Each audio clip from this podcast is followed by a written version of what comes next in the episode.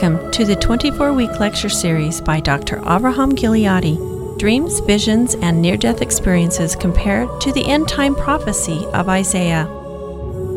This is Lecture 2 Redemptive Suffering. Uh, last week we had the bad news. right? You all felt the bad news. Another caution leave judgment alone. It's not about that. Just let it be the way it is. It's all part of the Lord's plan. And as far as judging others, just totally let that go. And this, this week we're going to have the good news. Because there's always bad news and good news, and there's curses and blessings. And this time we're going to discuss some really positive things. We're going to discuss redemptive suffering and the role of suffering in people's lives and the lives of the saints. The Catholics pray to saints because the saints have suffered and been afflicted and become purified and sanctified, and they're able to do miracles that are attributed to them. And that is indeed a true pattern, except for praying to the saint. That's not a true pattern. And Spencer has seen the role of suffering on a number of levels, and we're going to uh, delve into a little bit of Visions of Glory, that book, to see how it ties in with Isaiah. He says, I was shown this great friend and servant of God, who was an apostle, uh, as probably all well known to, well known to all of you, in an intercessory prayer with Father regarding himself and what he would experience in the future. Because he was undergoing extreme afflictions and trials at that time of his life and was going to die shortly. And so he was pleading for the will of the Father to take place in his behalf and his family, and that he would be able to endure it well and would be empowered to drink the bitter cup without becoming bitter himself. I guess when you use language like that, you kind of know who that is from his talks in General Conference. These are the words I heard him speak as he poured out his heart in prayer. It was confusing to go from seeing the debauchery of Tahiti's past to this sacred scene of suffering and righteous acceptance of the Lord's will. But of course, that was all given to him specifically to be a contrast, showing the extremes of wickedness on the one hand, which was delving into satanic cult, and that satanic cult was had among the Nephites as well as the people in Tahiti and probably throughout the Pacific Islands at that time among all the descendants of Lehi. I now believe the stark contrast was to teach me how suffering could actually sanctify and bring about exaltation when the sufferer submits to Christ and lets that suffering purify and complete their mortal experience. Now, Paul talks about suffering, and we're going to, you know, quote from Paul in a minute, but this really expresses it so well the purifying and sanctifying effect that suffering can have upon each of us individually as Joseph Smith was taught in Liberty Jail, if thou bear it well, great things can come out of it. Great things. Not just your own personal things, but for your family, your extended family, for your descendants, for the good of the kingdom. I was watching my friend begin his journey into the suffering. He was not praying for escape, but for strength to endure it well. I learned by all this that it is through suffering that mortals learn compassion and endurance and faithfulness. Because suffering is, can be a hell, it is hell, but in Isaiah that corresponds to a descent phase that anyone who wants to ascend to a higher spiritual level has to go through in order to experience that kind of rebirth on a higher spiritual level in order to be recreated closer to God's image and likeness.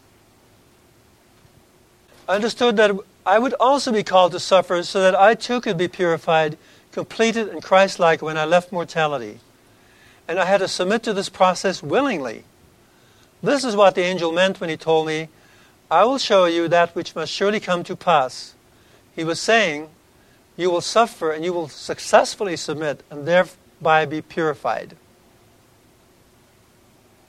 So, this is the mystery of suffering, of which Christ was the great exemplar of which Joseph Smith was also an exemplar. Suffering is for our good.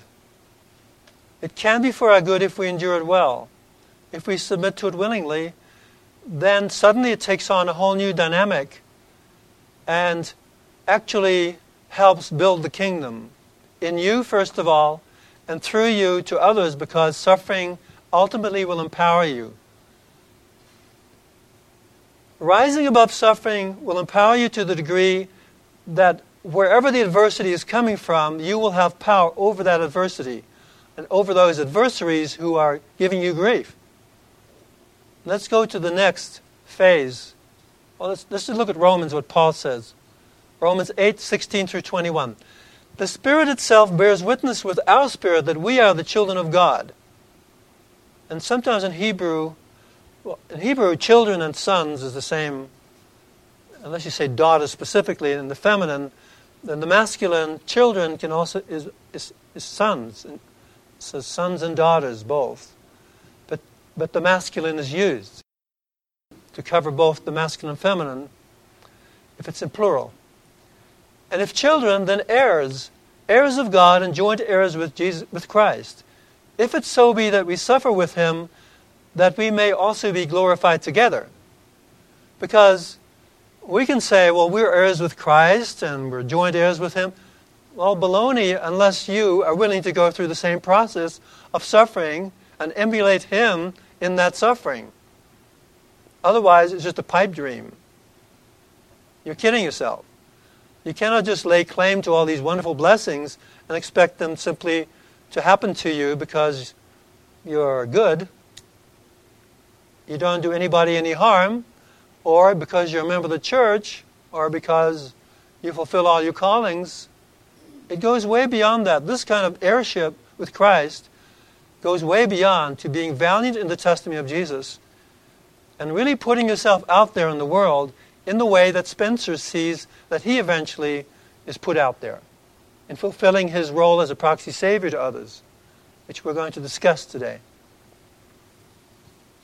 For I reckon that the sufferings of this present time aren't worthy to be compared with the glory that will be revealed in us. It's like a mathematical equation. You put in this, and this comes out. But what comes out is going to be way more glorious than what we suppose. The little that we put in is like a bank account, it pays dividends, interest, multiple interest. For the earnest expectation of the creature, that's an interesting language, waits for the manifestation of the sons of God.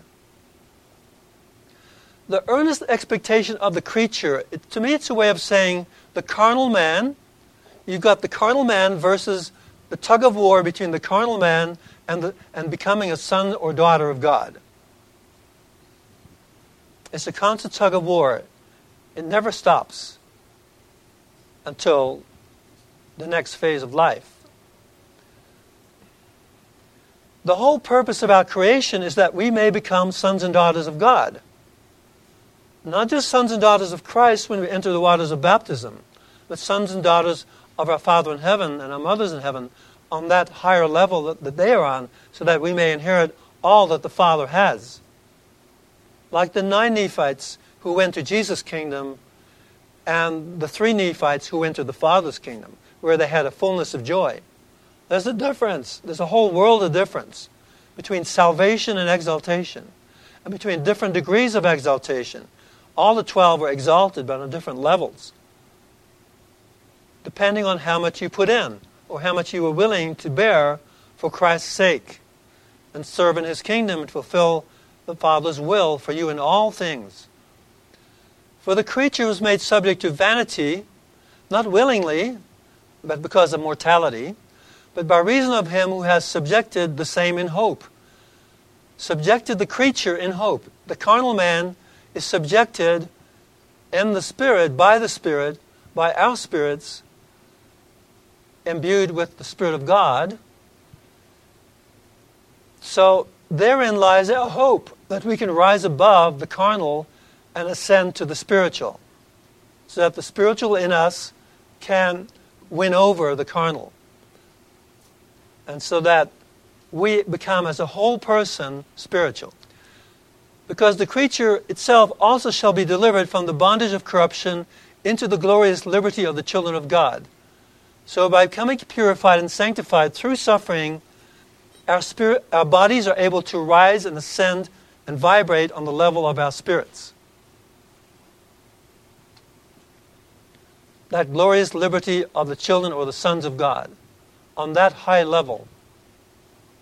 Timothy, 2 Timothy 2 2 10 through 12. I endure all things for the elect's sake, so that they also may obtain salvation, which is in Jesus Christ, with eternal glory. Salvation and exaltation, not just salvation. Is a faithful saying that if we be dead with him, we also shall live with him. You mean we all have to die? Yes, we'll all die at some point, but dead to what? Dead to ourselves, dead to our self will, dead to our carnal nature. That has to die, and the way it dies is by the spiritual rising above the carnal. If we suffer with him, we also shall reign with him, but not without that suffering. We can't just say, well, we ordain kings and queens in the house of Israel. No, only if we rise up to the level of kings and queens in the house of Israel, which there's a whole theology behind that for us to get to that point, and we'll discuss some of that today. Then we'll reign with him. But if we deny him, how? Well, denying the suffering that we have to go through in order to attain that. That's denying him, that he's willing to offer us that. Then we're saying, well, no, we're quite happy to be where we are, and, and that's a lower level. If you want to be there, fine, nobody's stopping you. But to get where he is, to inherit all that the Father has, to inherit His kingdom, we really have to go all the way with Christ. And we read a scripture last week out of 2 Nephi 28.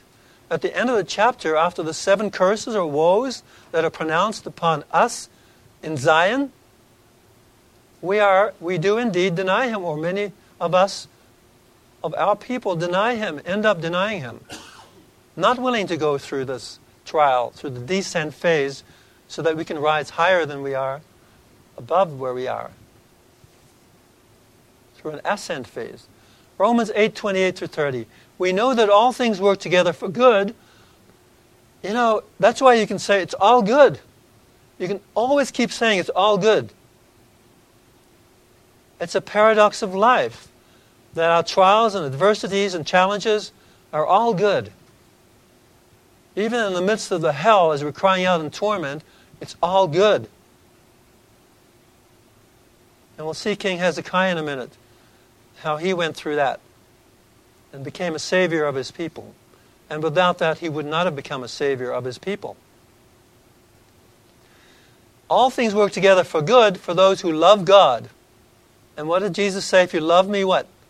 Keep my commandments, which is the law of God, the law or the terms of the covenant for those who are called according to his purposes. For those whom he foreknew, he also foreordained to be conformed to the image of his Son. If we were already in the image of God, which is, uh, you asked last week, what is some of the precepts of men that we discussed in 2 Nephi 28? Well, there's one.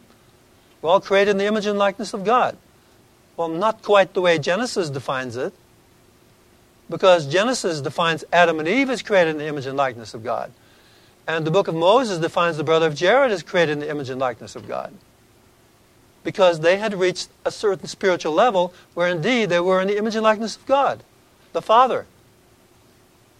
If we were already in the, in the image of His Son, why do we need to go through all this in order to be conformed to the image of His Son? That He might be the firstborn among many brethren joint heirs with him, in other words, because he is an heir of the Father's glory. Moreover, those whom he foreordained, he also called, and those whom he called, he also justified, and those whom he justified, he also glorified. And we see in Visions of Glory how it's all on one continuum, that eternity is all one continuum with God. It's all experienced as it were, instantaneously, all concurrently. And Spencer talks about being foreordained to his calling, and that all of us who have these roles to perform in the end time have been foreordained to those roles. My vision changed. I saw that my friend was in the same position beside the same bed where he was praying. The only thing that had changed was that the rug under his knees appeared to be a sheepskin rug. Okay. So we know this is a different scene, in other words. This time I was astonished to realize that he was pleading for me in my behalf. Remember Enos praying for himself and then for the Nephites and then for the Lamanites? So you always start with yourself, like on the plane. First put the oxygen mask on yourself and then on your children, right? So, so it is here with salvation. For what I was going to be going through, which he intuitively knew, or maybe through his own experiences knew, that somebody like Spencer who has that kind of vision is going to get horrendous opposition. And he's told me, like, like people say, Who do you think you are? And he says, I don't think I'm anybody. In fact, he's the most, most surprised at those things that he saw about himself. He was speaking in the same fashion as before, but pleading this time for me, and he was weeping. And that tells you, you know, the depth of his empathy for Spencer. Here he meets a soul with whom he immediately has a kinship, a brother in eternity, so to speak, a brother in Christ. And he's willing to do anything for this person so that his mission might succeed, not just his own. Keep that in mind because that is what Paul meant when he said, For the sake of my brethren, I endure all things. It's for the sake of others at a certain point that you reach that it's not about yourself anymore. It's all about what you can do for others, emulating Christ, what he did for others. Both of these prayers were long, protracted, and beautiful pleadings with Father. Notice that familiarity with his relationship with the Father. The Father kind of puts him out there somewhere at a distance, but Father is immediate. Abba, Father. The Hebrew is Abba. His words overwhelmed me. I felt deep concern that I was somehow creating this pain and struggle in my friend. I was also confused and troubled that he had seen something of my future struggles, which obviously worried him in my behalf. I had no idea what future struggles he knew awaited me. Well, it's like when somebody gives you a gift like Spencer's vision, when God gives it to you, I mean, uh, you know all hell is going to break loose on somebody like that. It never fails. And it's all good. But we're not alone in this world. We've been put in different spiritual positions as the apostle was, and he has a stewardship uh, over others, over people in the church.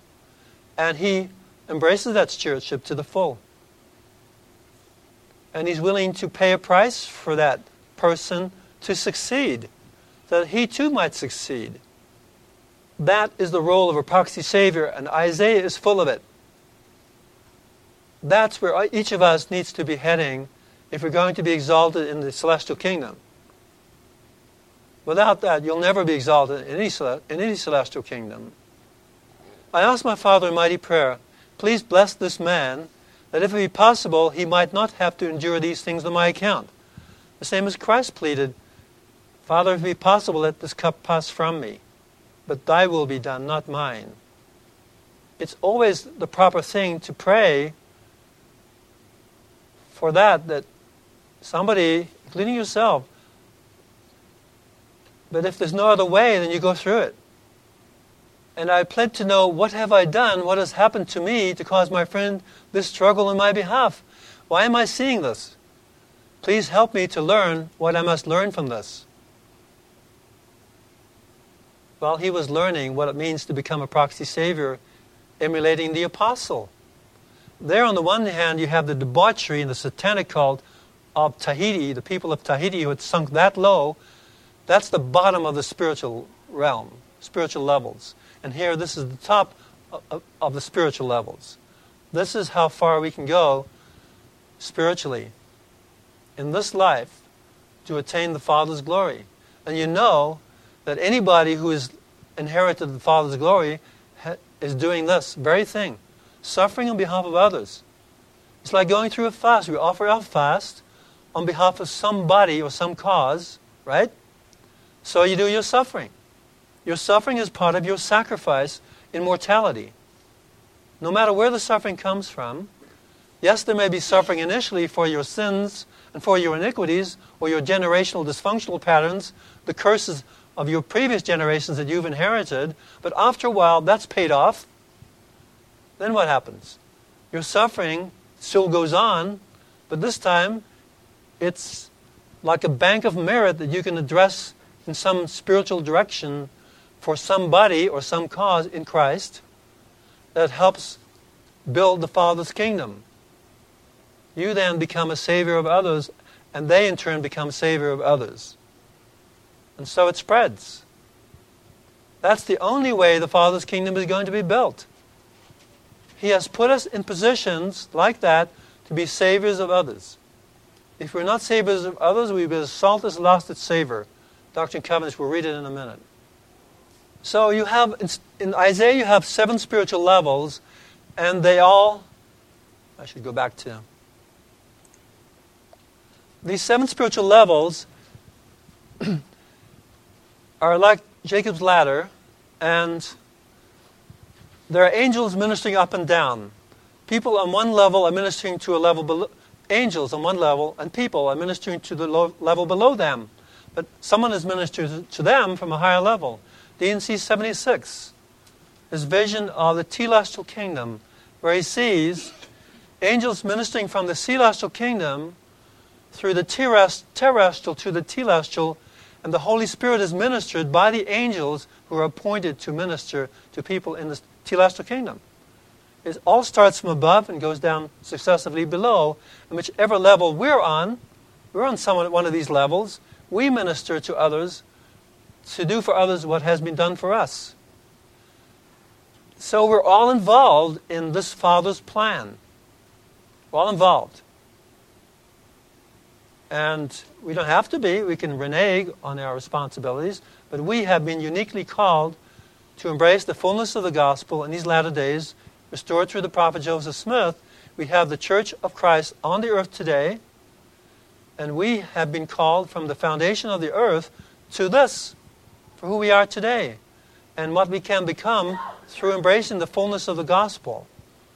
The fullness of the gospel, we don't, most of us don't even have a clue what it means, but it means, it means this very thing, what we're seeing here. And that Isaiah teaches through the examples of King Hezekiah, through what the Book of Mormon teaches through the examples of the sons of Mosiah who converted the Lamanites. Why aren't we converting Lamanites today? Don't they need converting? Why aren't we doing the same miracles they did? Do we have to be goaded continuously? Therein is the fullness of the gospel. The sons of Helaman and Helaman's role toward the sons of Helaman. They called him father. What did that mean? Just because he was like a daddy to them? No, that meant he was a proxy savior to them. It's t- technical language, it's language from covenant theology. So you need to learn all of that. And he called them his sons, that means vassals, according to the Near Eastern paradigm of emperor vassal covenants that governs all of Hebrew theology, LDS theology.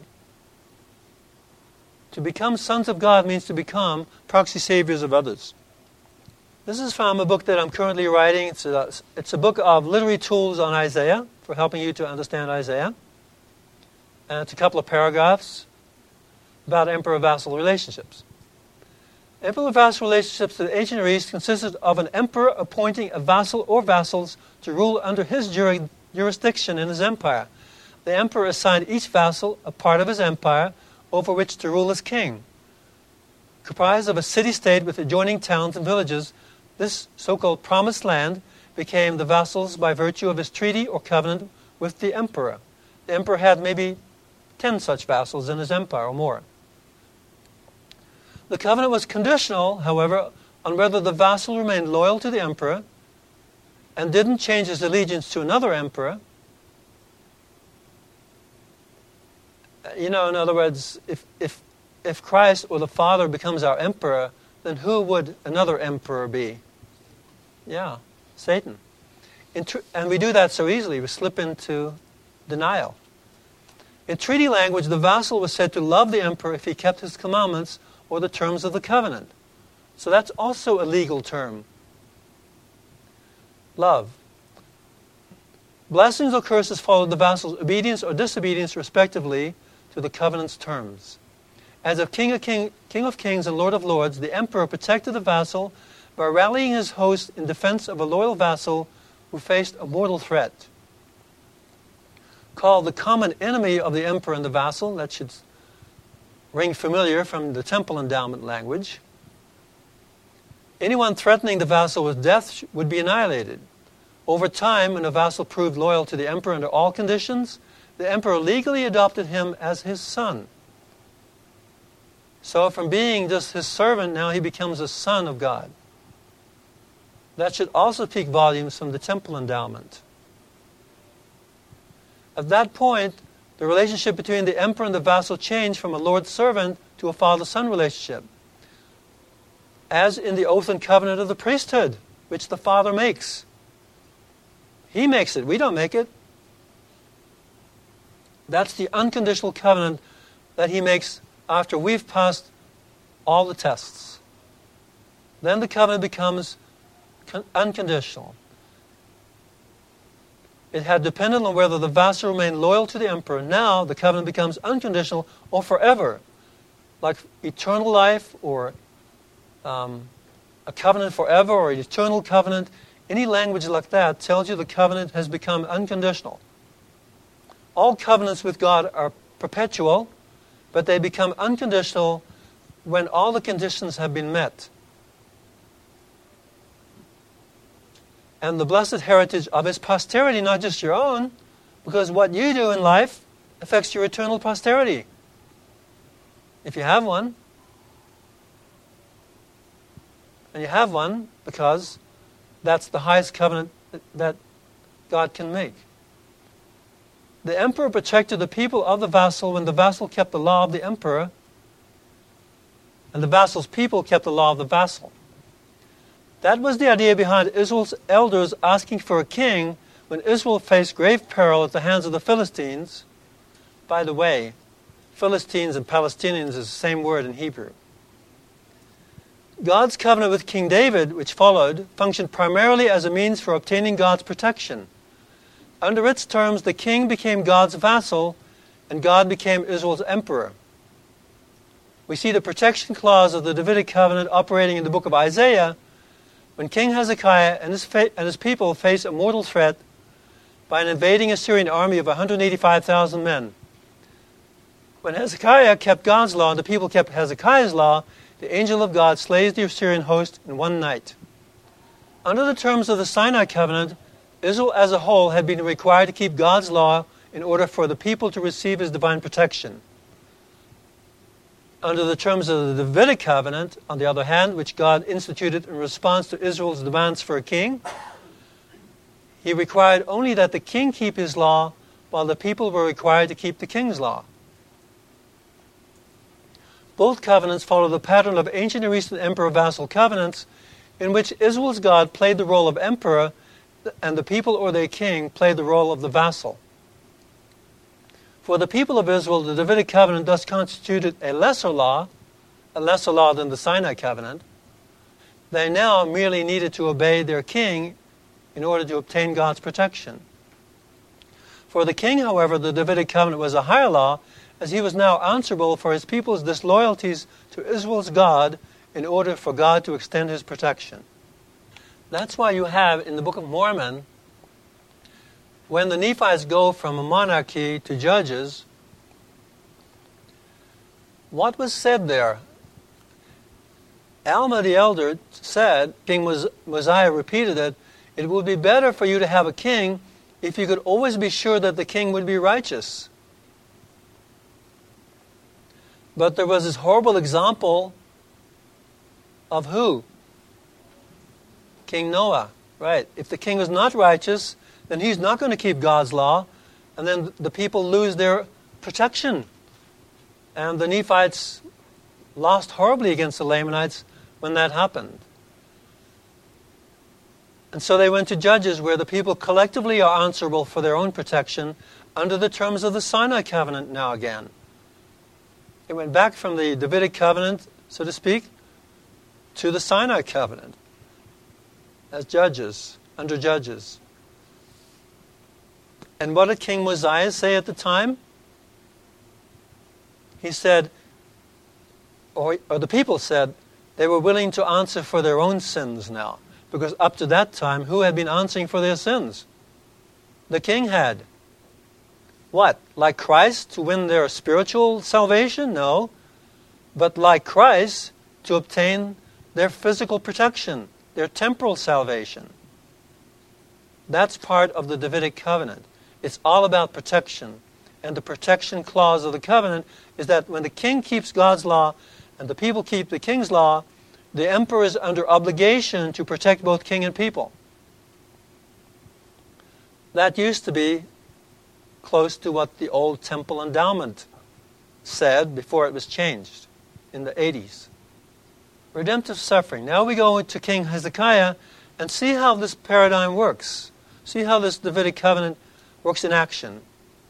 In the 14th year, and remember, put yourself in the role of the king here, because that's what we're supposed to live up to right? Kings and priests in the house of Israel and queens and priestesses. In the 14th year, Sennacherib, king of Assyria, marched against all the fortified cities of Judea and seized them. And the king of Assyria sent Rabshakeh with a large army from Lachish to King Hezekiah in Jerusalem. And he took up a position at the aqueduct of the upper reservoir on the road to the laundry plaza. Why there? It was a strategic place where a generation earlier, Hezekiah I mean, uh, Isaiah had spoken to Hezekiah's father, King Ahaz, and said, Because you sided, you know, you didn't rely on the protection clause of your covenant with Jehovah, you relied on, on a, a new covenant, you were not loyal to him, you took another emperor to be your, you know, um, your protector, namely the king of Assyria in his day. He said to the king of Assyria, I am your servant and your son. Help me against these invaders. He didn't rely on the Lord to protect him. As, as, as Isaiah, um, you know, counseled him. So now, where do the Assyrians come in? At the very place where Isaiah protected, uh, uh pro, excuse me, where Isaiah prophesied that the Assyrians would come in to the promised land and invade it. In chapters 6 through 9, and 10 also. And the next scene is where Rabshakeh, the Assyrian general, stands and calls out to the people directly. And this is a real test for the people because if they go with Hezekiah, their king, you know, who knows if God is going to come and protect them. This is an act of faith on their part. Uh, but if they go out to the Assyrians, they're not going to kill them. They'll just take them to another part of the empire, like the Assyrians did, and put them somewhere else to take them off their home base, destroy their patriotism. They did that to all the nations they conquered. So this is a real test for the people now, not just for the king. Rabbi Rabshakeh stood and called out in a loud voice in Judean, because they understood the Judean language, Hebrew. Hear the words of the great king, the great king is the king of kings, the emperor, the emperor, the king of Assyria. Thus says the king, do not let Hezekiah delude you. There's the thus says the king, or thus says the Lord. Like the prophets say, thus says the Lord. They're emissary of the great king, the Lord of lords, the king of kings. Thus says the king, do not let Hezekiah delude you. He cannot deliver you. Do not let Hezekiah make you trust in Jehovah by saying, Jerusalem will surely save us this city shall not be given into the hand of the king of Assyria? I mean, they've conquered all the other nations. Why not this one? This is the last one, so to speak. And this scenario, by the way, repeats itself in the end time because this whole scenario is an allegory of what happens in the end time. Remember, even historical material in the book of Isaiah is a type and shadow of something that happens in the end time. Isaiah's is an end time scenario. So they had conquered pretty well all of the ancient Near East, and now they're laying siege to Jerusalem. And imagine this now a world power in the end time, like Assyria, a militaristic world power from the north, the first who set a precedent for conquering the ancient world by military force. That's a huge type and shadow for the end time. And who sees and vision? Isaiah. Who else? Spencer. Or close to it. He was more involved with his own personal part of things. He didn't know what was going on in the rest of the world, but Isaiah did. Isaiah's the, the backstory to Spencer's book. So now the king does what? The king heard it. He rent his clothes, put on sackcloth, and entered the house of Jehovah, the temple. And he sent Eliakim, overseer of the palace, Shebna the secretary, and the elders of the priests in sackcloth to the prophet Isaiah the son of Amoz. And when King Hezekiah's servants came to Isaiah, they said to him, Thus says Hezekiah, you know, their emissaries for the king. This is a woeful day, a day of reproof and disgrace. Children have reached the point of birth, but there is no strength to deliver them. It may be that Jehovah your God has heard the words of Rabshakeh, whom his lord, the king of Assyria, has sent to scorn the living God, and will rebuke him for the things Jehovah your God has heard, or are you to offer up prayer on behalf of the remnant that is left? What is this about children have reached the point of birth, there is no strength to deliver them? That's where that expression, the birth pangs of the Messiah, comes from. Remember Egypt when the Israelites were in bondage? And the hot taskmasters that were set over them whipped them, and Moses saw what was going on and intervened at one point and got into trouble. That was the birth pangs of the Messiah. Who was the Messiah in that case? Moses. Moses, the deliverer. In the end time of the book of Revelation, there is the woman Zion who flees into the wilderness, as in Isaiah, and she gives birth to a male child. That male child is the deliverer. It's not the Lord. It's an end time scenario, as in Isaiah, where the, the woman gives birth to the deliverer. Who's that? In the book of Isaiah, that's the Lord's servant, a descendant of David, who prepares the way for the coming of the Lord, the second coming. In the New Testament, the, the coming of Jehovah in Isaiah. And then she gives birth to a whole nation of, of children, right on the heels of that, because the deliverer delivers the people out of Egypt, or delivers the people from captivity, and restores people, the house of Israel, and, and like Moses, schools them in the law of God and brings them up to a Zion level, like Enoch did. Enoch is another deliverer. He's a latter day Enoch, a latter day Moses, and a latter day John the Baptist. He's a composite individual, composite personas.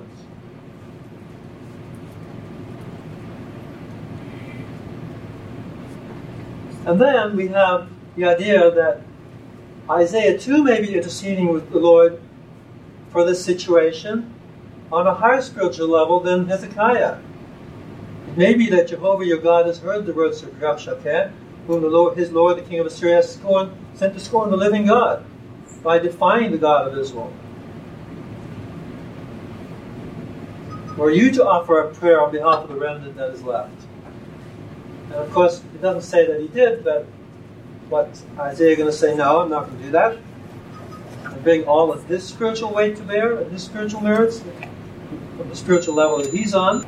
And we know that at that point, Isaiah is on the level of a translated being. He shows us that in the literary structure. So that makes his intercession even more effective than Hezekiah.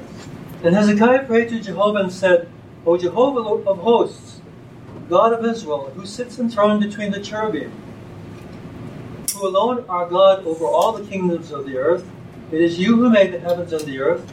O Jehovah, give ear and hear. O Jehovah, open your eyes and see. Listen to all the words Sennacherib has sent to mock the living God. O Jehovah, the kings of Assyria have indeed destroyed all peoples and their lands, committing their gods to the fire, for they were no gods but the works of men's hands, of wood and stone, and so they could destroy them. But now, O Jehovah our God, deliver us out of his hand, that all kingdoms on earth may know that you alone are Jehovah. And so, what does the Lord do then? Does he immediately save Israel or the Jews? The remnants of the Jews, the remnants of the southern kingdom who were, you know, within the walls of the old city of Jerusalem. In those days, Hezekiah became gravely ill, and the prophet Isaiah, the son of Amoz, came to him and said, Thus says Jehovah, put your house in order, you will die, you will not recover. At this, Hezekiah turned his face toward the wall. He's facing the wall, a dead end, and prayed to Jehovah, I beseech you to remember, O Jehovah, how I have walked faithfully before you with full purpose of heart and have done what is good in your eyes. And Hezekiah wept disconsolately. He was just a young man, a righteous young man. At the flower of his life, he was going to die. Why? Remember, it's all good, right? The fact that he says, I've walked before you faithfully with full purpose of heart and done what is good in your eyes, tells us what? He's a righteous king. Therefore, he should be what? A protector of his people. If he keeps God's law and the people keep his law, the people did not go out to the Assyrians, so they obviously kept his, kept his law because the king told them not to answer. Hezekiah told them not to answer the Assyrian general. They, they rem- remained silent, didn't answer a word. Some of, some of them didn't say, well, you know, let's go out to the Assyrian. Nobody said that. They were all mum. Hush. They kept the king's law, the king kept God's law. So God now was under obligation to protect them physically. I'm sure that, that Isaiah was interceding with the Lord, with God, on behalf of who? Hezekiah and the people. He was doing what the general authority, the apostle, the friend, was doing for Spencer. So this is what it's about. This is the proxy role. It's funny, isn't it? Okay, so now we go into this, the suffering of Hezekiah. This is written after his, after it's all over. He writes the account of his suffering. Hezekiah, king of Judah's account of his illness written upon his recovery.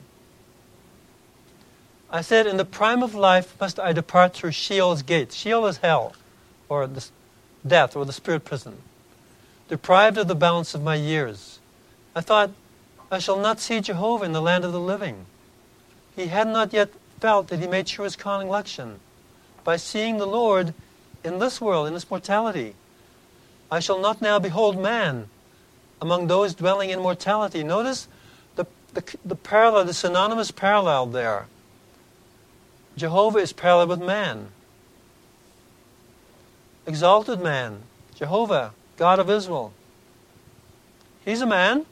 Says it right there in Isaiah. Well, didn't he come as a man to, Ab- to Abraham and, and Sarah? The three angels came. They even ate of the food that Sarah prepared. And two of them went on down to Sodom and rescued Lot. And the Lord, Jehovah, one of the three men, stayed with Abraham and got into that conversation about would you destroy Sodom if they if there were 50 righteous men, 40, 30, 10? No, you wouldn't. Not that many left. My tabernacle is being uprooted, carried away from me like a shepherd's tent. My life is cut off like woven fabric. He is severing me from the loom. Can I contain myself until morning while he, like a lion, he racks my whole frame? Surely as night has followed day, you are bringing on my end. Like a mounting lark I twitter, like a dove I murmur, my eyes are drawn looking heavenward. I'm utterly sleepless from bitterness of soul. O Jehovah, I'm in straits, be my surety. But what shall I say when he has already spoken for me? He said, You'll die, you'll not recover, right? When he himself has brought it about, you can't argue with him. So if it's happening, it's all to the good, somehow. O Lord, My Lord, by means of such trials comes the newness of life, and throughout them all the renewal of my spirit. This is his descent phase, and his descent phase always precedes what? His ascent phase. We've got to get to the ascent phase, so you've got to wade through this affliction and trial. Like Jesus in the Garden of Gethsemane. His suffering became so exceeding great, what did he do? He simply intensified his prayer. By means of such trials comes a newness of life, and throughout them all the renewal of my spirit. Surely for my own good I am in such dire distress. By its means you draw my soul out of the pit of dissolution. For you have cast all my sins behind you, restoring and reviving me. What if there was no spiritual salvation? Where would we go? Ultimately, we'd be cut off from God forever. So we'd be, our spirits would die too. In the pit of dissolution, where we're all dissolved, our spirits would die the second death. Who does die the second death, though? Even in spite of Christ's atonement for transgression. Who? Sons of perdition, yes. It's a point of no return for people of the most evil ilk. Then the word of, of Jehovah came to Isaiah, saying, This was Hezekiah's personal mortal threat, right? The people collectively were facing a collective mortal threat from the Assyrians. They're going to wipe them out if they didn't go over to the Assyrians. Leave none of them left.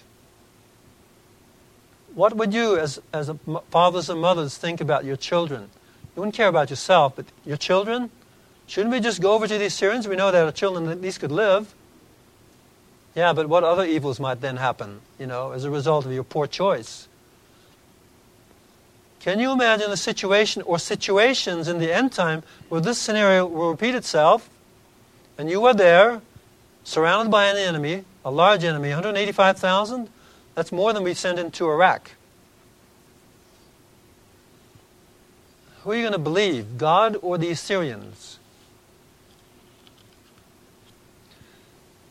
Go and tell Hezekiah, Thus says Jehovah, the God of your father David. Why mention David? Because of the Davidic covenant. Hezekiah is it is it a son of David, and he has his stewardship is under the auspices of the Davidic covenant. And anybody who is ordained a king and a priest in the house of Israel also has his stewardship under the terms of the Davidic covenant. So why don't we learn all about the Davidic covenant? Right? We need to know in order to measure up to the roles of kings and queens, how that works. I've heard your prayer and seen your tears. In other words, your afflictions have back, backed up your um, intercession with me on behalf of your people. Now it's backed up with a bunch of, you know, substance. You not only have lived righteously throughout your life, or most, you know, repented when you have, but now you've gone through this horrendous ordeal knowing or being willing to pay a price for your people's protection, physical salvation. So now the emperor is under obligation to deliver both king and people. When the king keeps his law, and this suffering is part of the law, part of keeping the emperor's law, because he's answerable to the emperor for his people's disloyalties to the emperor. So obviously, this suffering has to do with him, the weight of suffering that he has to endure on, his, on behalf of his people for their sake. Like King Mosiah, he didn't have to answer for the people's sins anymore. Every man was willing to answer for his own sins now, his own disloyalties to the emperor. Make sense? But Hezekiah is still under the terms of the Davidic covenant. I will add 15 years to your life. I will deliver you in this city. Out of the hand of the king of Assyria, I will protect this city. Why is that there? Because it has everything to do with his suffering.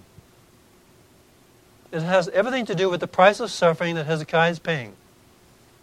Therefore, thus says Jehovah concerning the king of Assyria He shall not enter the city or shoot an arrow here, no missiles in the end time on the people there.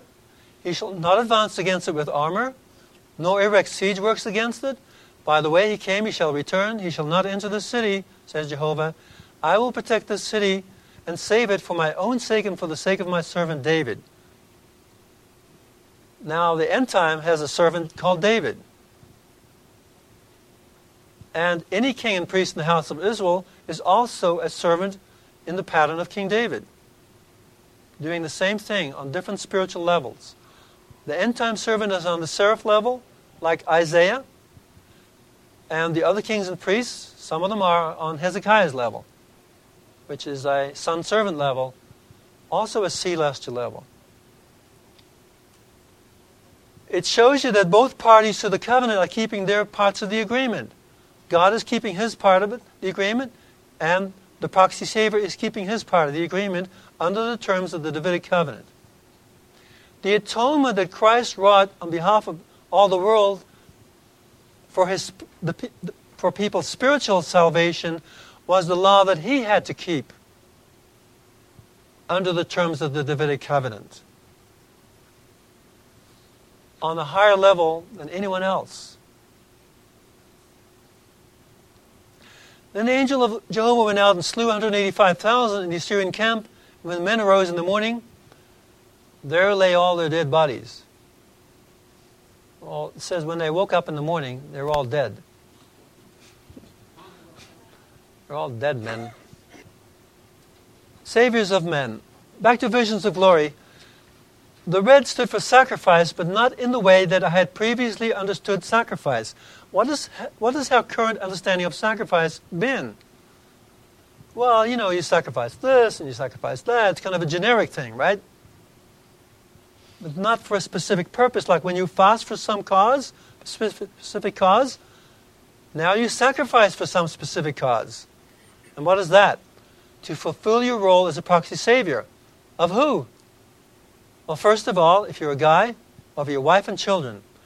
That is the role of a patriarch. What did Jacob say of Nephi? Nephi was not a king, but he said to the people of his day,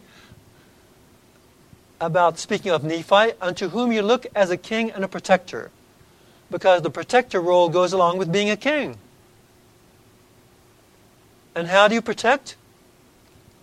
By keeping the law of the, of the Davidic covenant. In other words, keeping yourself totally pure, sanctified before God just for your own sake? No, because so much is riding on you. Who? Your wife and children. And anyone else whom you choose. Because when the angels came to, to Lot to deliver him, it said in Genesis that God remembered Abraham and took Lot out of the uh, midst of the overthrow. So the Lord was saving Lot for Abraham's sake, but he saved Lot's daughters for whose sake? Lot. And the angels also said to him, Are there any others whom you have here? Bring them out. So he was willing to save others in Sodom for Lot's sake.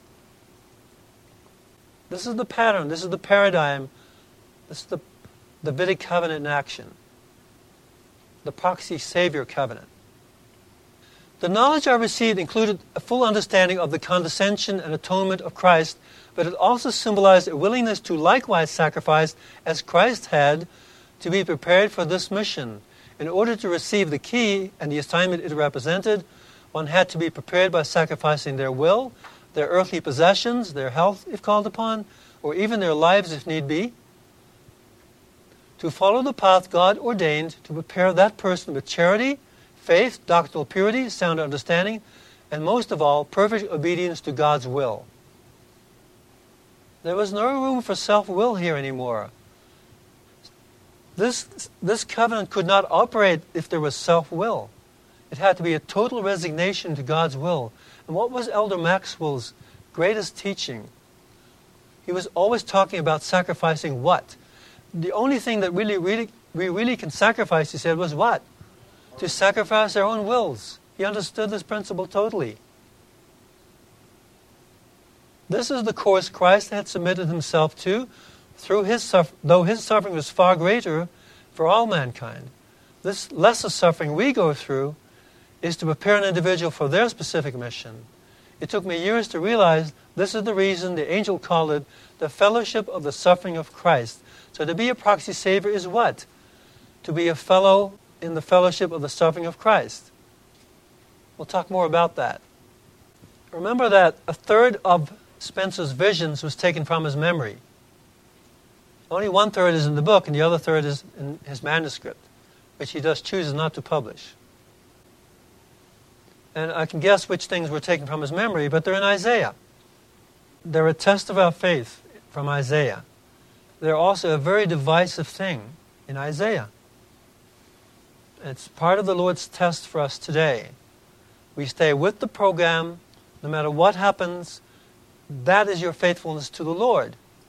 It's not for your faithfulness to the church, it's your faithfulness to the Lord. No matter what happens, you be unjudging and stay with the program. Don't go out there where the wild beasts go, or wild beasts can devour you. That's in Isaiah. I was given to understand that there was no other way, no other path to this type of service. It was a path which could require the shedding of blood or death, if necessary, like Hezekiah, and sacrifices of similar magnitude. When the servant of God followed this path to its end, it left a recognizable mark upon the servant. A glow, if you will, of righteousness. Why? Because when he went through this, his descent phase, now he was in, ascended to a higher spiritual level, he was empowered of God. And people can pick that up. You can pick that up about a person, that he's empowered of God.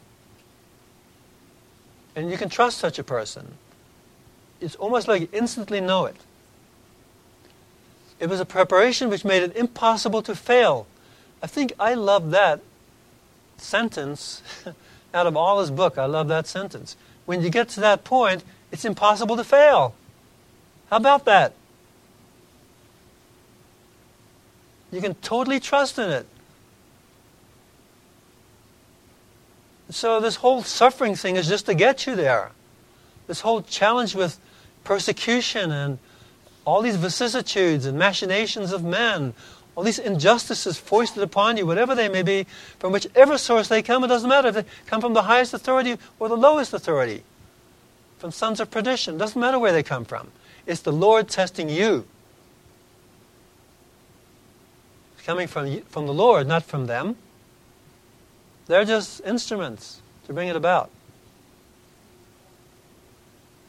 Which those who, to whom he or she would minister would recognize and then follow. When you get to the seraph level, which is the translated level, you're empowered to be completely convincing. People on that level have the, what's called the convincing power. And part of it is words, but part of it is the spirit behind the words. They can feel the words that are part of you. Not just you're not just mouthing words from the scriptures. It's part of who you are. It's part of what you've internalized and, can, and are living. It's a living word now. The blue handle represented the royal bloodline, which I immediately knew was the Latter day priesthood. Well, also a little more than that. Where does this royal bloodline come from? Think about it. I'm not going to give you the answer, but it's in Isaiah 53 somewhere. We have also heard it called the holy priesthood after the order of the Son of God, which is not the current priesthood. It's the priesthood of Abraham. It was the priesthood that Abraham sought after that came down through Melchizedek. And from and, and you know through Noah and all the way to Adam. And from the priesthood after the Son of God came from him.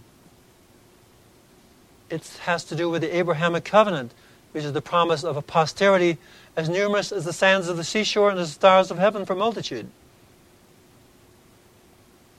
A celestial posterity and mortal posterities.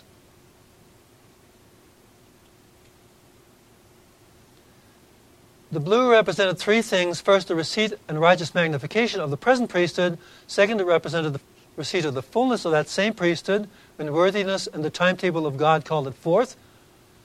So Joseph Smith calls the fullness of the Melchizedek priesthood, differentiates between the current priesthood and the fullness of the Melchizedek priesthood.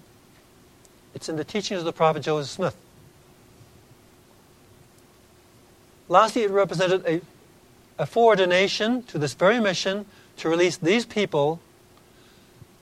Only that specifically ordained officer of the priesthood could, could manipulate the key. Well, why do we have the story of the sons of Mosiah in the Book of Mormon? Why was their conversion called a great and marvelous work? What is the great and marvelous work by definition in the Book of Mormon? Read it through all its seven instances where it appears, and what is it connected to? It's, an, it's always connected to and part of the restoration of the house of Israel. By definition, it's the restoration of the house of Israel prior to the coming of the Lord. That's the great and marvelous work. And we are to bring it about. How? By being those 144,000 who ministered to them. To do that. Who are still in a lost and fallen state. The Jews, the Lehi's descendants, and the ten tribes. Sorry. We are to convert them as the sons of Mosiah converted them. En masse. In that day. When a nation is born in a day. We are the ones to give birth to that nation. We are the deliverers of that nation. We are the Moses and brothers of Jared and Enochs of that day. We are to do all that work. If we don't do it, it's not going to happen. We have the birthright role of Ephraim to be a savior to his brethren as, as Ephraim's father Joseph was a savior of his brethren.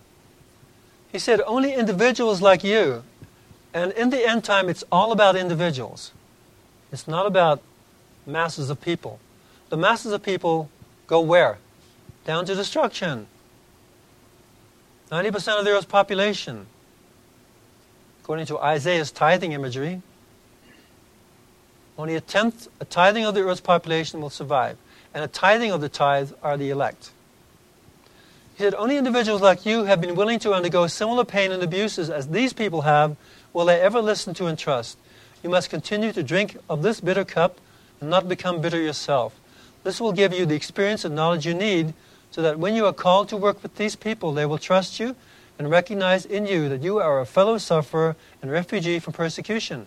Remember, the Beatitudes start off really nice, right? Blessed are the poor in spirit, but like we said last time, blessed are you when men persecute you and speak all manner of evil of you falsely for my name's sake for so persecuted they the prophets who were before you. Because at that point you are on the level of a prophet. These sufferings and your personal triumph over them will be written on your very soul and into the sinews of your body. They will recognize it and trust you. Then he said something that I've pondered for years. He, said, he added, They will see that you also belong to the fellowship of the suffering of Christ.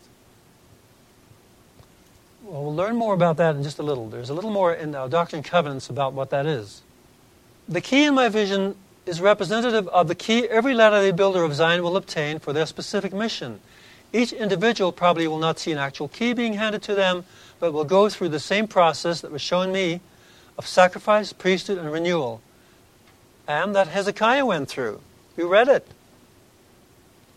No doubt the sons of Mosiah all went through that. Alma the Younger went through it. All those who attain those higher spiritual levels go through their individual descent phases completely tailored by God for them personally. What may be hard to them may not be hard to you or to some other person. But when it happens to you, you'll know it, and you'll know that it's one of the hardest things for you personally. It's, it's orchestrated to be that way so that you can rise above it. I had to receive this key in order to, in the ordained way, by becoming a member of the fellowship of the suffering of Christ and do it freely, willingly, even joyfully. This key represented the full course and calling of the priesthood. Only with all three of these elements can we claim these blessings, the honor of serving and the honor of serving in any great cause. When we do this, then we are no longer serving the church or serving our families or even ourselves. We are serving Jesus Christ directly and doing the Father's work of preparing the world for the end of time and the return of Christ. In other words, it's on the level of translated beings who are beyond the point where they need the scaffolding of the church, to get them there. Yes, they need that in the beginning, and then they move above that. People on a translated level, a seraphim, they minister between the worlds. They're not tied down to the church, but they're working in complete harmony with the church. In this mighty work, we will free people from their self imposed prisons, whether real or figurative, and Isaiah adds physical, physical prisons, and bring them to Zion. The key did not re- represent a call to preside or to be a Latter day prophet. It represented the process of acquiring, through the atonement of Christ, the degree of personal purification and sanctification which requires the recipient to serve in this great work.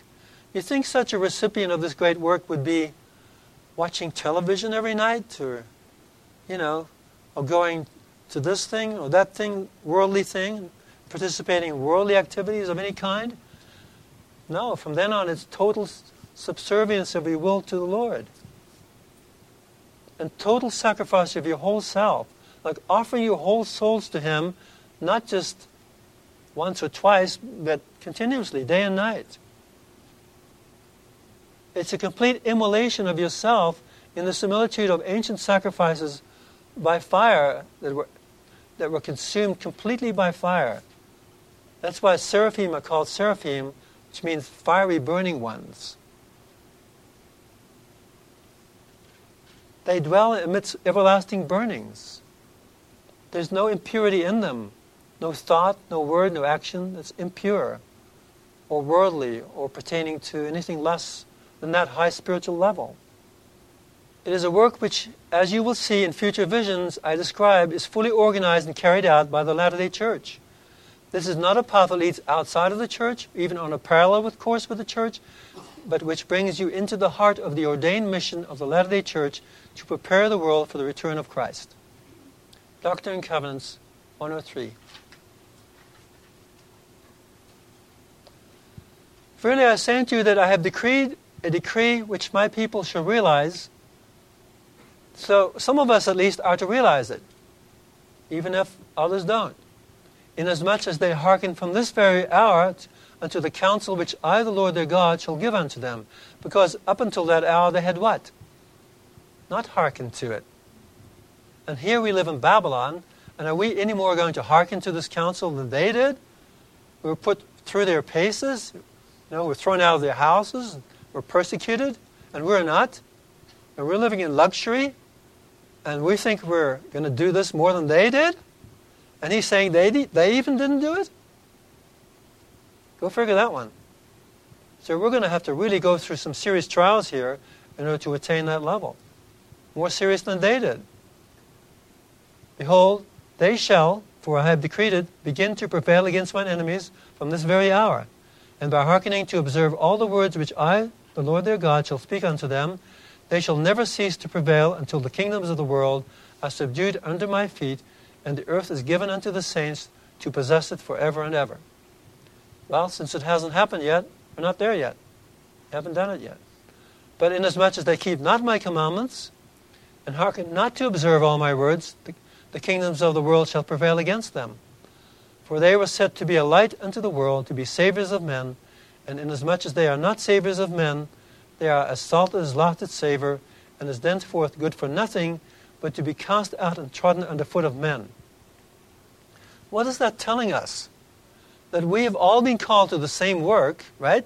To be saviors of men, but there are the blessings and there are the curses. And so, if we don't do this, these are our two choices. As Latter day Saints, Ephraimites, the birthright role, these are our two choices. We've come through the Gentile lineages, and the, and the Book of Mormon identifies with the Gentiles. And what does it say about the Gentiles all the way through? They either repent or they harden their hearts. They either repent or they harden their hearts. So there's a lot riding on us. How's the Lord going to fulfill all this latter day work without us? Not going to happen. Some of us has to measure up, have to measure up to fulfill these roles. How did these works of the past, of great deliverance, happen you know, in the Old Testament, in the Book of Mormon? How did those great deliverances happen, those wonderful events? Because some people measured up and did it.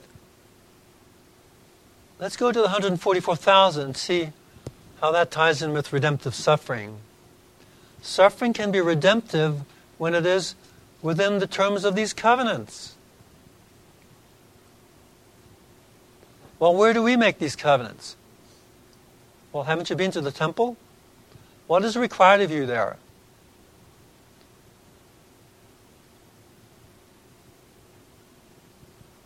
Who is, who, who is shown as the great exemplar of people there?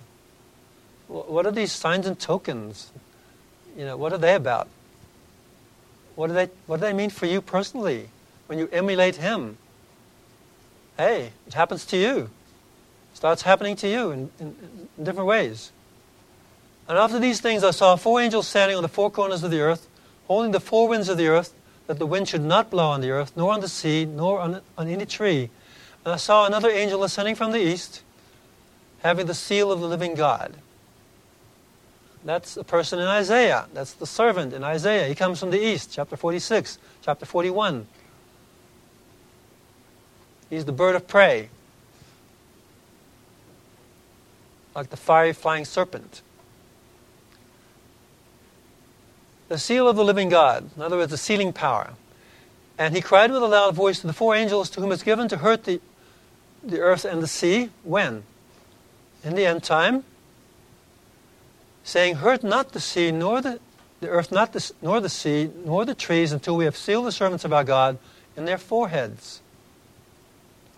And I heard the number of those who were sealed, and they were sealed 144,000 of all the tribes of the children of Israel. Well, these are not the ten lost tribes who are still in a lost and fallen state, who need to be ministered to. It is these guys, the 144,000, who minister to the ten tribes, who minister to the Jews, and to the descendants of Lehi. To bring them up to the church of the firstborn. We'll, we'll read that right here.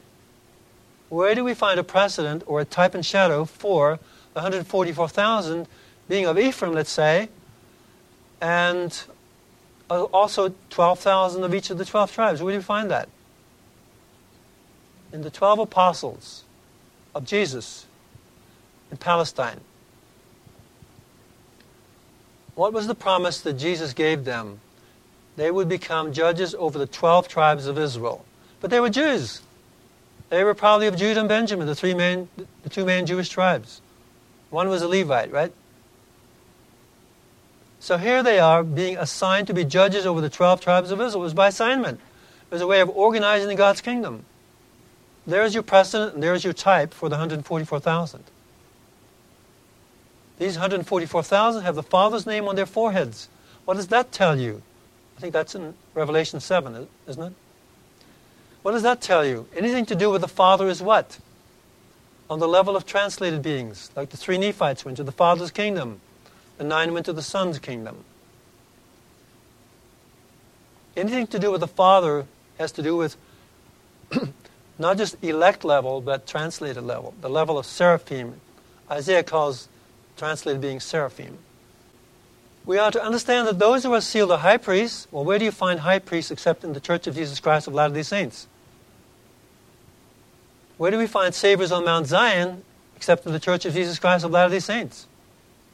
Where do we find servants of the Most High God, as in Daniel? The other one was from Obadiah. Except in the Church of Jesus Christ. We are these people.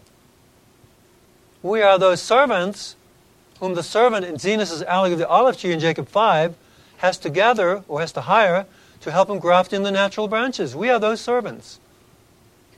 144,000 assigned to be judges over the 12 tribes, judging the 12 tribes under the judgeship of the 12 apostles. Ordained after the holy order of God to administer the everlasting gospel, you know, the gospel in its fullness, in all its fullness. For they are they who are ordained out of every nation, kindred, tongue, and people, by the angels to whom is given power over the nations of the earth, to bring as many as will come to the church of the firstborn. Who are the church of the firstborn? Elect. People whose calling election has been made sure. Just men made perfect. There are different names for people of the church of the firstborn. Just men made perfect, elect of God, church of the firstborn, calling election made sure, exalt, first level of exaltation, or the second. So when it says in Matthew 24 31, He shall send His angels with the great sound of a trump, and they shall gather his, his elect together from the four winds, from one end of heaven to the other. Who is he talking about? He's talking about people who, on the level of the, elect, the church of the firstborn, who are being gathered by who? By the 144,000. But he calls them angels here. Why? Because they're translated beings. And translated beings are like angels. How do we know that? Right here. The three Nephites. I was about to write the names of those who were never to taste of death, but the Lord forbade, therefore I write them not, for they are hid from the, from the world. But behold, I have seen them, they have ministered to me, and behold, they will be among the Gentiles, and the Gentiles shall know them not. How do you know you'll never run into one in Costco? I mean, they're everywhere. And more of them, more of them are coming. Watch out. They will also be among the Jews, and the Jews shall not know them. And it shall come to pass, when the Lord seeth fit in his wisdom, they shall, be minister, they shall minister to all the scattered tribes of Israel, to all nations, kindreds, tongues, and people, and shall bring out of them unto Jesus many souls, that their desire may be fulfilled, and also because of the convincing power which is in them. Well, this is the mission of the 144,000. We just read it, the D&C 77 and they are as the angels of God. Because on a translated level, you are. So he will send his angels, and they will gather his elect from the four winds. Why winds? Why not from the four corners of the earth? Because some of them may be somewhere else. And if necessary, we'll go and get them there. And if they pray unto the Father in the name of Jesus, they can show themselves unto whatsoever man it seems them good. Therefore, great and marvelous works shall be wrought by them before that great and coming day when all people must surely stand before the judgment seat of Christ. Yea, even among the Gentiles shall a great and marvelous work be wrought by them before that judgment day. Well, what is that great and marvelous work? Analyze it in all its instances in the Book of Mormon. I gave, I give seminars on this. And it is all about the restoration of the house of Israel. And who does it? We, kings and queens of the Gentiles, spiritual kings and queens of the Gentiles, who minister to the house of Israel do that. We as Ephraimites have to measure up to being kings and queens so that we minister to them and carry them upon our shoulders and in our arms to Zion. Who sees that? Isaiah sees it. And who else sees it? Spencer sees it. Isaiah is a great second witness of Spencer, or rather, Spencer is a great witness of Isaiah. The question is somewhat is there, is there a kind of a symbolism that has to do with the marking on the forehead um, that maybe be found elsewhere or that has its opposite parallel, yeah. where, um, where Spencer sees somebody in a pornography situation and he sees a crack opening in his forehead or in his top of his head, and evil spirits pop in and basically possess him that person, could that be why the mark is on the forehead, for example? The mark has, has everything to do with physical protection, or as one of the things. We see in Ezekiel when the Babylonians came in and destroyed Jerusalem, beginning at the temple, beginning at the temple, upon my house shall it begin. It always begins there. The angels were told to seal certain individuals, again, we have individuals who were pure and holy before the Lord, to mark them upon their foreheads so that when the Babylonians came in, the Babylonians had no power over those people. They either didn't see them, like the angels did not see Lot coming out of the door when the angels smote the intruders with blindness, or when Jesus in, in Nazareth, you know, smote the people trying to throw him off the hill with blindness, something like that, or the uh, enemy could not harm them because they had the seal of God upon them. One way or another, they were physically protected. I also imagine that this is also the sealing power given to them, as with the three Nephites. As we just read. And I think if uh, once you have the mark of the beast too, then it would give the devil power over you. Or once you take the mark, it may not be easy to ever get rid of it. So it's like a confirmation. you you, here you're confirmed in your righteousness, and there you're confirmed in wickedness. And then the consequences have to follow as a result. The oath and covenant of the priesthood in D&C 84, the Father makes with those who've lived up to all their priesthood responsibilities. But what are those responsibilities? It's way more than we realize. We can go all the way as far as we want to go. And Christ is our exemplar of how far we can go.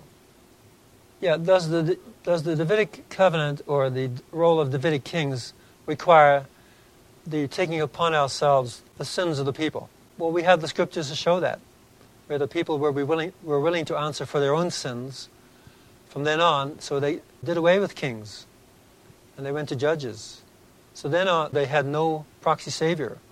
They were answerable directly to God for themselves and those who were theirs. But it's not for spiritual salvation. This is the thing that uh, in Alma 12 and 13 that Alma talks about. There was a foreshadowing of Christ's atonement for transgression in these high priests, all the way from Adam to Melchizedek to Abraham. What was that foreshadowing? What are the words that Alma uses? It's almost like a preemptive salvation of some kind.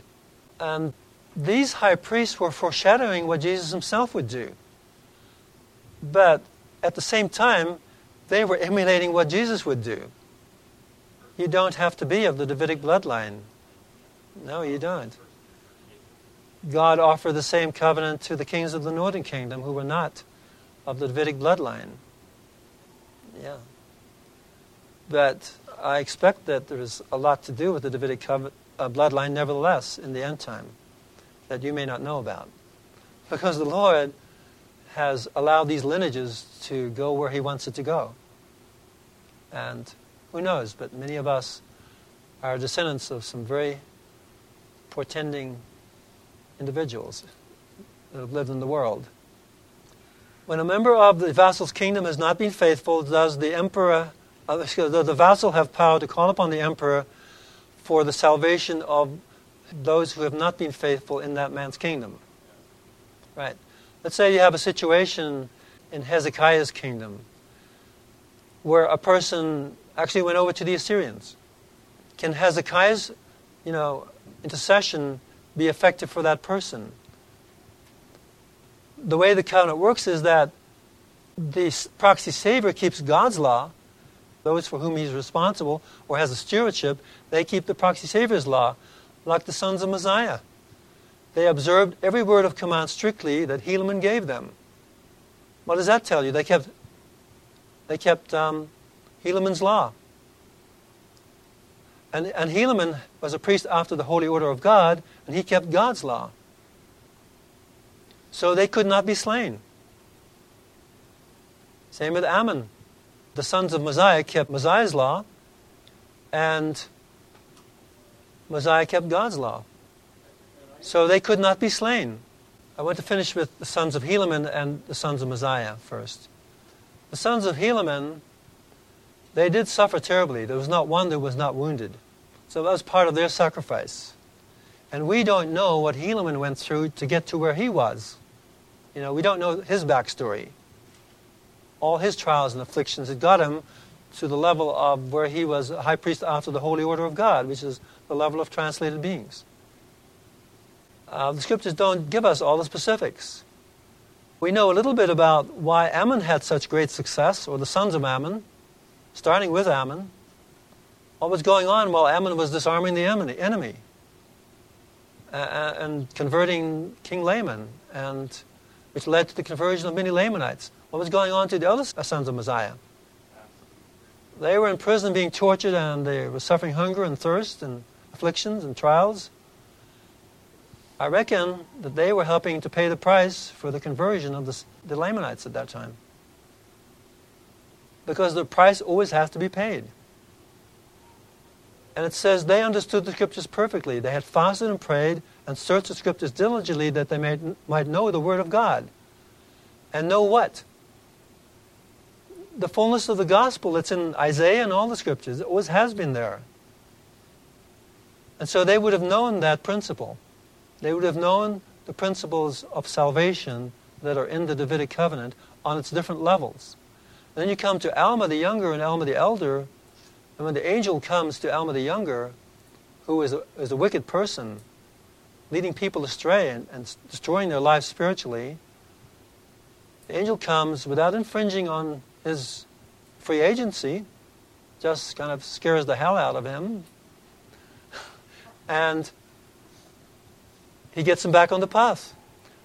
But he said, he said, because of the prayers of your father Alma and those who were fasting and praying with him, the angel came. So there we have divine intervention. Not just direct or even indirect physical protection. We have divine intervention, and that's on a higher level than just the regular protection. We see that with King Hezekiah because there an angel of the Lord intervened directly. That's divine intervention.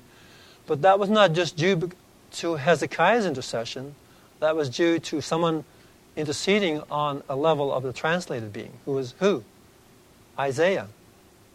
So Isaiah was part of that whole scenario. The same with Abraham and Lot.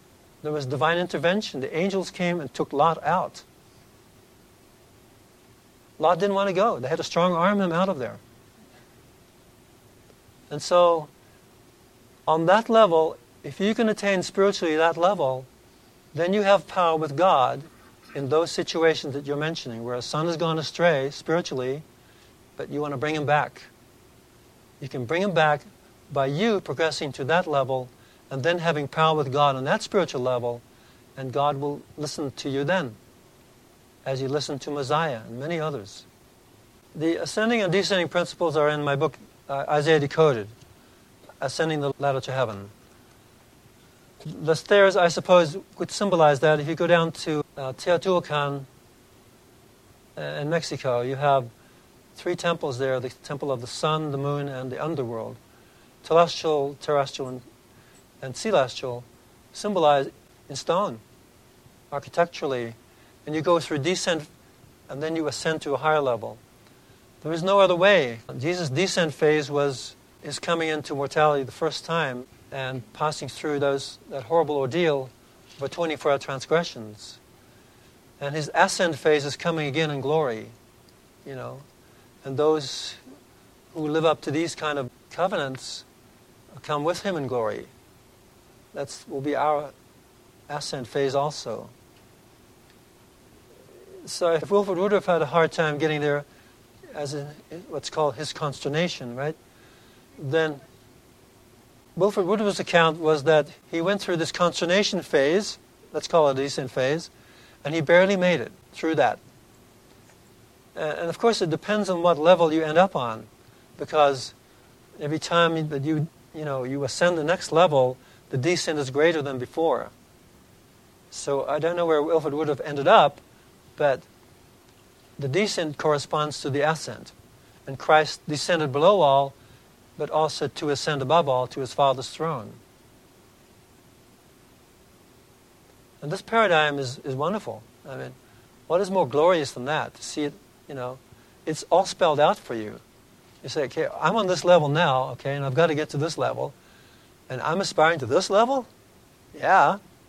You know, I read, you know, I read Isaiah or I read Visions of Glory, and I say, I can never let that go. I just kind of just say, oh, that's interesting, you know and just forget about it and go on with life? No. I, I, say, I want to be part of that. I want to do that. I'll pay any price for that. Bring it on. And I used to say that, and, and the Lord did bring it on. and I had to deal with that. And I, I never knew what that was like until I actually went through it. And when you go through it, you know. And when you see someone else going through it, you know, you can't judge them. You just have to say, you know, that the Lord is doing something there. You can never judge an individual because you likely misjudge them. In the process, you you know you as you will be you judge others, you will be judged. So that's scary stuff. And Joseph Smith was horribly misjudged. And Jesus was horribly, horribly misjudged. And those people who misjudged them brought those judgments upon themselves. How does the proxy savior role work in families? The man is the protector of his wife and children. The whole idea that was set up in the beginning in those ordinances, where the vassal keeps, this is the way I'll put it, where the vassal keeps the king's law, the, the emperor's law, and the people keep the king's law, the vassal's law, is so that it's all for the protection of the people. The Davidic covenant was, the elders of Israel knew what they were asking for. They were not just asking for a king because all the other nations had kings, like this superficial version you get in gospel doctrine. It was a very specific purpose. They were about to be wiped out by the Philistines. What do you do? It had taken Moses 40 years to bring up Israel up to that level, to where they could inherit the promised land and have power over their enemies, which was the covenant blessing of the Sinai covenant. So something new had to be done, it had to be done fast. And we're going to see that again in Palestine soon. When the Davidic king comes, it's going to be in response to the need for protection. You'll see it. In families, it's all about protection for the wife and children. It does not, it does not put a woman on an, an equal role. The roles are equal, but the man may have to pay a price for the protection of his, of his wife and children. He has to answer for their disloyalties to God, for their physical protection. And you can take it one step further for their spiritual intervention at some point, if necessary. The temple work requires more righteousness than any other, and the greatest work of salvation for the, for the world or for the church is in, the, is in temple work. In temple work for the dead, yes. Is because what do you think is happening when you do uh, when you do endowments and, and, sealings and ordinances for the dead? Then you empower them, right, to to to become empowered. And then what have you got going? You've got it's like um, more for us than those who are against us on the other side, like in Elijah's case or Elisha. And uh, the kingdom of God is moving forward through that but also, you know, to, to, be a savior on Mount Zion means more than, way more than just doing temple work for the dead. And, and the brethren say that. Uh, they said it from the earliest stages. It's in the Journal of Discourses. Uh, so, and what is that? It's the fullness of the gospel is is in these covenants, in the Davidic covenant. And when we are, you know, go through those covenants we make in the temple, we're basically accepting those covenants and showing that we're willing to pay any price to do our part. You know, those signs and tokens are very explicit.